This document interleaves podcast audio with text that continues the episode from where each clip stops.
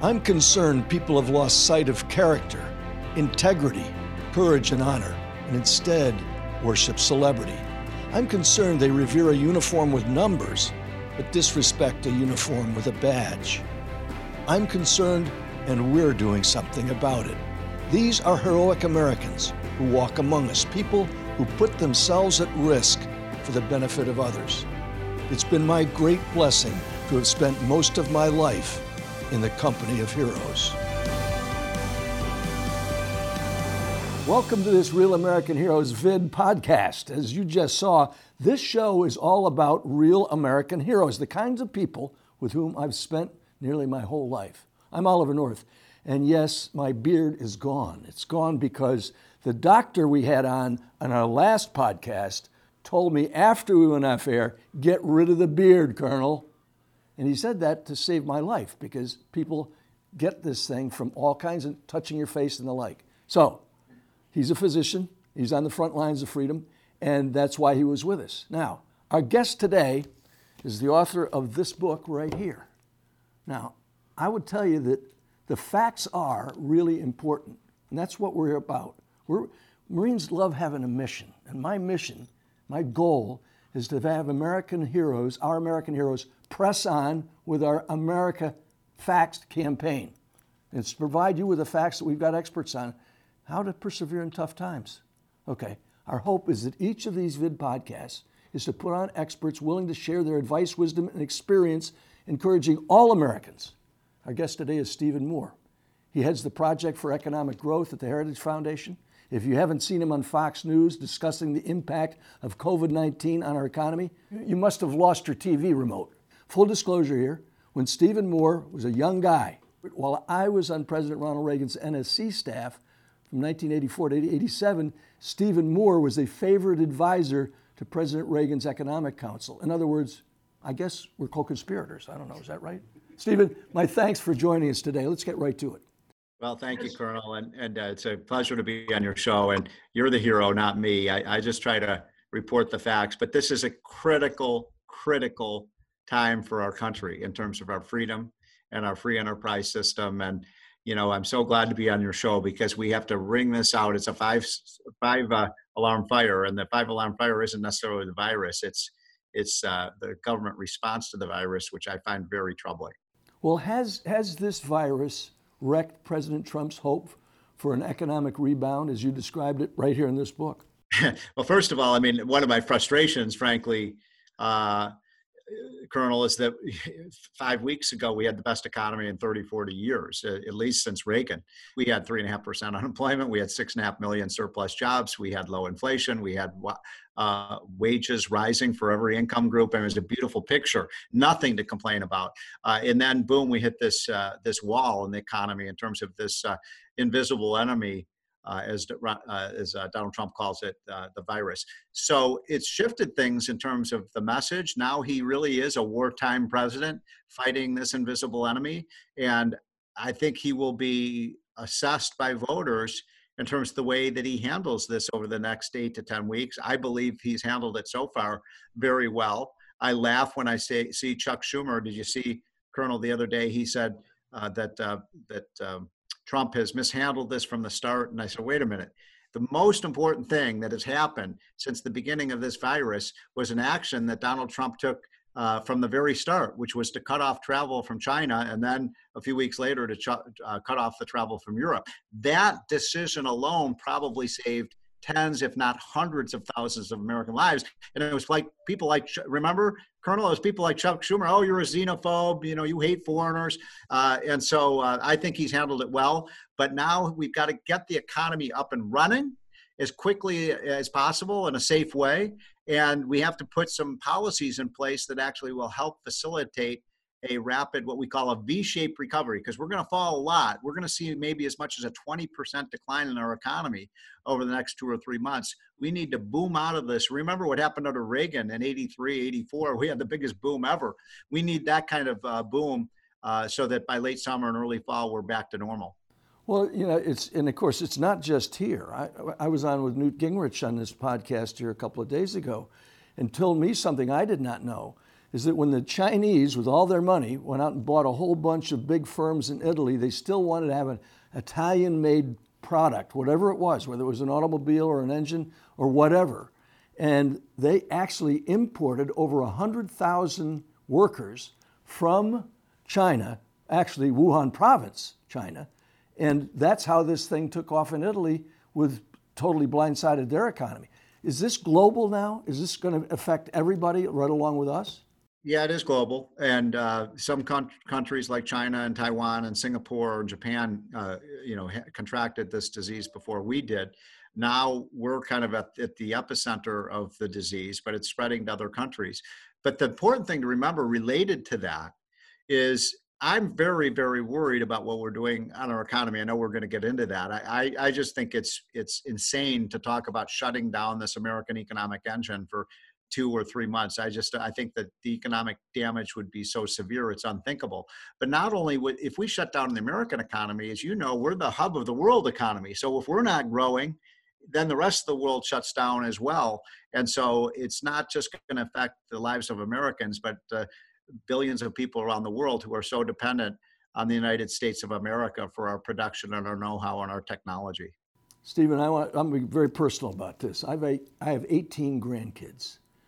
After I'm dead and gone, hopefully not soon, are they going to hate me and our generation for allowing this to happen? The debt from this is going to be astronomical. Well, this is this is a critical moment. You know, we've we've borrowed two trillion already. I'm not too fond of this bill. I know everybody's bragging about it in Washington, but uh, it doesn't matter how many of these checks the government sends out to people. Uh, you and I both knew Milton Friedman, and maybe yeah. the greatest economist since Adam Smith, and he taught us there ain't no such thing as a free lunch. It, you know, uh, Colonel, if the government gives you a thousand dollars, it has to take it away from someone else to give it to you because right. the government doesn't produce anything. And so we're in this massive income redistribution uh, policy. Somehow people think that that's going to quote stimulate the economy. But I'm here to tell you, Colonel, that if this economy isn't producing goods and services, if people aren't working, if the government is mandating that businesses shut down, how it doesn't matter how much money the fed prints it doesn't matter how many of these government programs we create if there's not production, you can you don't have anything that people can consume, and that's a big concern of mine because I think the losses uh, could, you know, as we speak, we've seen already close to 10 million people lose their jobs, and that could be 30 or 40 million people. If and, and it's all because the government is requiring businesses to shut down. So we gotta. I think Trump is right. My my thing is got to by May 1st. We've got to start on a rolling basis get the economy where it's safe and using the best medical technology and the best public uh, health resources we have available, starting to get Americans back on the job. Uh, I live in Virginia. Are you a Virginian? Oh yeah, I'm on the Shenandoah Valley. Well, yeah. what what uh, governor? We have a not too brilliant governor right oh, now, as you know, yeah. Governor Northam. He wants to keep the Virginia economy shut down till what June 10th or something like that. Yep. Governor, if you're listening to this, if you keep the Virginia economy shut down till June 10th, there's not going to be an economy left to rebuild. You can't keep the economy shut down for three months and think somehow you can just flick a, an ignition switch and it's going to start up. So we have to be very level headed about this, very smart about it, using the best technology, using the best testing, using the best. Uh, social distancing and disinfectants and masks. But come on, we're not going to be able to have a society left if we shut down this economy for much longer. What should we be doing? Like, I, I, I know you're not a financial advisor, but you and I both know some people who are pretty powerful up in Wall Street, and I know they listen to you. And there's, you know, I'm 76 years old. So at some point, I'm going to plan to retire at 80. Will my retirement planning work based on you're going to try to maintain the same lifestyle? I married the, the farm that we live on out there. I married up as is the right thing to do. I keep telling our son that. He did too. Uh, but the bottom line of it is, is that plan still going to be effective as a retirement tool, or should I, we all be looking elsewhere to try to save money? I, and again, I'm not, I'm not trying to make either one of us into financial advisors. I get your point. So actually kind of, we just bought a lot of stocks uh, a few days ago because the market is quite depressed right now. People are selling. You know, usually people make the mistake of selling during a downturn, and that violates the first rule of the stock market. You buy low and sell high. And so, at the very least, uh, Colonel, I t- say to people like you, you don't want to sell your stocks now because the stocks are so depressed. Uh, I definitely hold on to them. And the blue chips, you know, I, you you know, I known each other for 30 years. You know, I'm about the most optimistic person out there in terms of this great, great American society and our our incredible entrepreneurial spirit. So I do think it's very likely that, say, three years from now. Uh, you, you might see these blue chips double in value from where they are today. Now, there is a caveat here. Are you ready for this one? I, I, I know where this is coming from. If we, God forbid, should have a President Joe Biden, I think all bets are off. You know, I, I do think, given how far left, don't you agree with me? That I mean, the Democrats absolutely so absolutely. far to the left. They will raise taxes through the roof. They will regulate every segment of our economy. You're going to get the Green New Deal. You're going to get Medicare for all. I don't care if it's Bernie Sanders or Elizabeth Warren or Joe Biden. They're all singing out of the same hymnal, right? And so that that is why it is so critically important that we are reelect uh, Donald Trump in November. So if that happens, yeah, I'm still out. We get out of this. It could take nine months. It could take a year or 18 months. But this, you can't hold this American economy down unless you put politicians that that, that are nailing the coffin to the economy. And, and God forbid that that should happen. One of the things that Newt mentioned was legislation that would help us rejigger, if you will, our supply chain. I mean, the, whether it's small parts or whether it's technology or whether it's computers being made, you know, the one you and I are looking at says on the back, made in China. The same thing for a lot of our medicines, a lot of our pharmaceuticals, the, the kinds of things that people count on in the midst of something like this. Do you support the idea of legislation that would say, here's an incentive to bring back that stuff and make it here in America, American made? Uh, sure, absolutely. And uh, let's step back a minute. We passed that $2.1 trillion bill uh, a couple of weeks ago. I think it's an abomination in many ways. I support helping workers get through this crisis uh, with with uh, some temporary aid because people are losing their jobs through no fault of their own. Uh, and I also support uh, aid to small businesses so they can get through this. You know, we had, as I just said, we had the healthiest economy ever. We had small businesses as, as healthy as they, they had ever been. And now so many of them, I'm on the board of two small businesses. And last week, uh, Colonel, we had to lay off all 30 of our workers. It was the most heartbreak, one of the most heartbreaking days of my life. But if you don't have revenues as a business, you, you can't you know pay your workers. So uh, but it, it turned into a christmas tree. We don't need to get into that. Everybody knows the horrors of, of what uh, nancy pelosi stuffed in that bill. Uh, but we do need now a bill. That bill did not stimulate the economy though. I, am so please let's not call that a stimulus. It doesn't stimulate the economy in the when the government takes money from me and gives it to somebody else. And that's essentially what that bill does. We do need a, a bill that genuinely stimulates the economy. Gee how do we do that well, why don't we get back to what Donald Trump was doing before, right? Cutting taxes, reducing regulations, you know, getting rid of uh, lawsuits. I, one of the things I'm in favor of, Colonel, how about this idea? Let's give every employer in America for the next nine months to a year a shield, an immunity from lawsuits because I can't tell you how many businesses are afraid to hire their workers back now because the vulture law, trial lawyers are going to come after them if somebody gets sick. Oh, yeah. So we want America to get up and running. That's one small step in, in, the, in a series of many that could really jumpstart this economy. I like the idea of uh, repealing the payroll tax for the rest of the year. Get every single worker a seven and a half percent pay raise in their paycheck and give every employer, we got 26 million small businesses, let them reduce their payroll costs by seven and a half percent. That'll help get this economy up and ignited. Well, those SBA loans are very attractive to people who are trying to keep their employees at work. And, and, as you know, that's the engine of our economy is these small businesses, fewer than 500. And, and I'm one of them.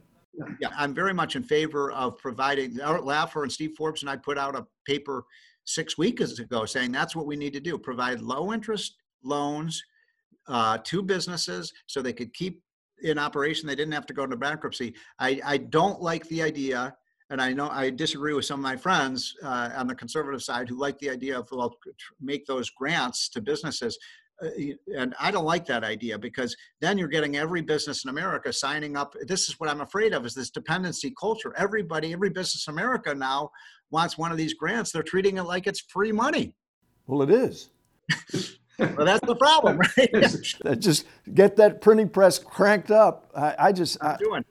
Well, the, the frightening thing is, of course, we, we know that when FDR did that, it damn near bankrupted the country. And had it not been for World War II, we'd still be trying to pay it off. I mean, the, the idea of Franklin Roosevelt, uh, I don't know if you're aware of this, Colonel. I mean, it's a really important point because the rewriting of the history uh, of the New Deal is something the left has done quite effectively. Every school child in America today learns what a that the New Deal was a success. That's why AOC thinks, oh, let's have a Green New Deal. Uh, but the truth is, even Franklin Roosevelt and his, his uh, Treasury Secretary by 1939, seven and eight years after he was elected president, put in place the New Deal, they even admitted it's not working and so it didn't work. It didn't it wasn't until world war ii started that we actually got uh, the america up and running again.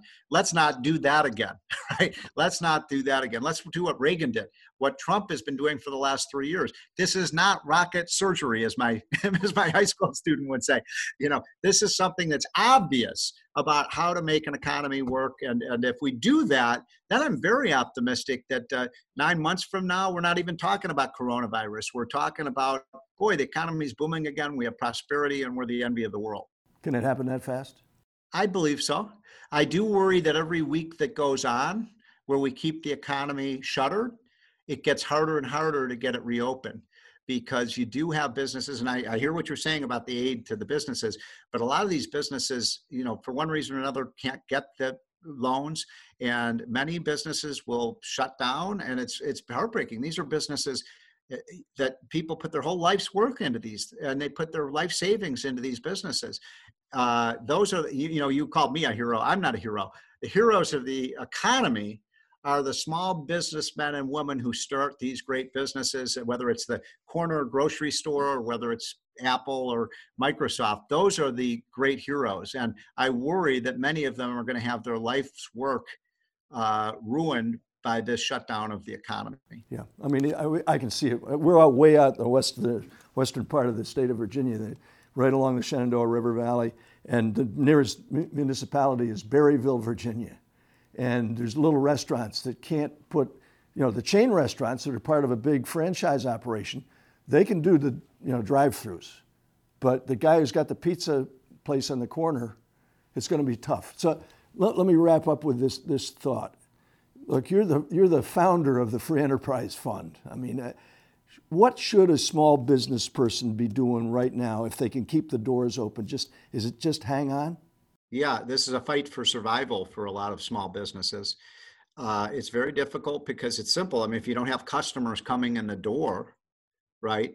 Uh, you know, revenues and customers are the oxygen supply of a business. So I think right now they are in the fight of their life. They have to be able to. What we want, Colonel, is we want to provide enough aid for the next few months so these businesses can get through this without having to go in bankruptcy and then boom, we just want to see the biggest thrust of growth as soon as this is over. And I think that can happen. Trump, I think, is the right. Thank God. Can you imagine trying to go through this right now if Joe Biden were president or Hillary Clinton? I mean, it would be horrible. Trump is a steady hand. He knows business. He knows what to do to help our businesses. He's proven it already over the last three years. So I want to end this on optimism. I think Trump is doing the right thing. I keep urging him, though, Mr. President, keep in mind that we cannot keep this economy shuttered for much longer than going past May 1st. I'm calling May Day Economic Freedom Day. Uh, May 1st, that's when we start to, on a rolling basis, using the best safety measures possible.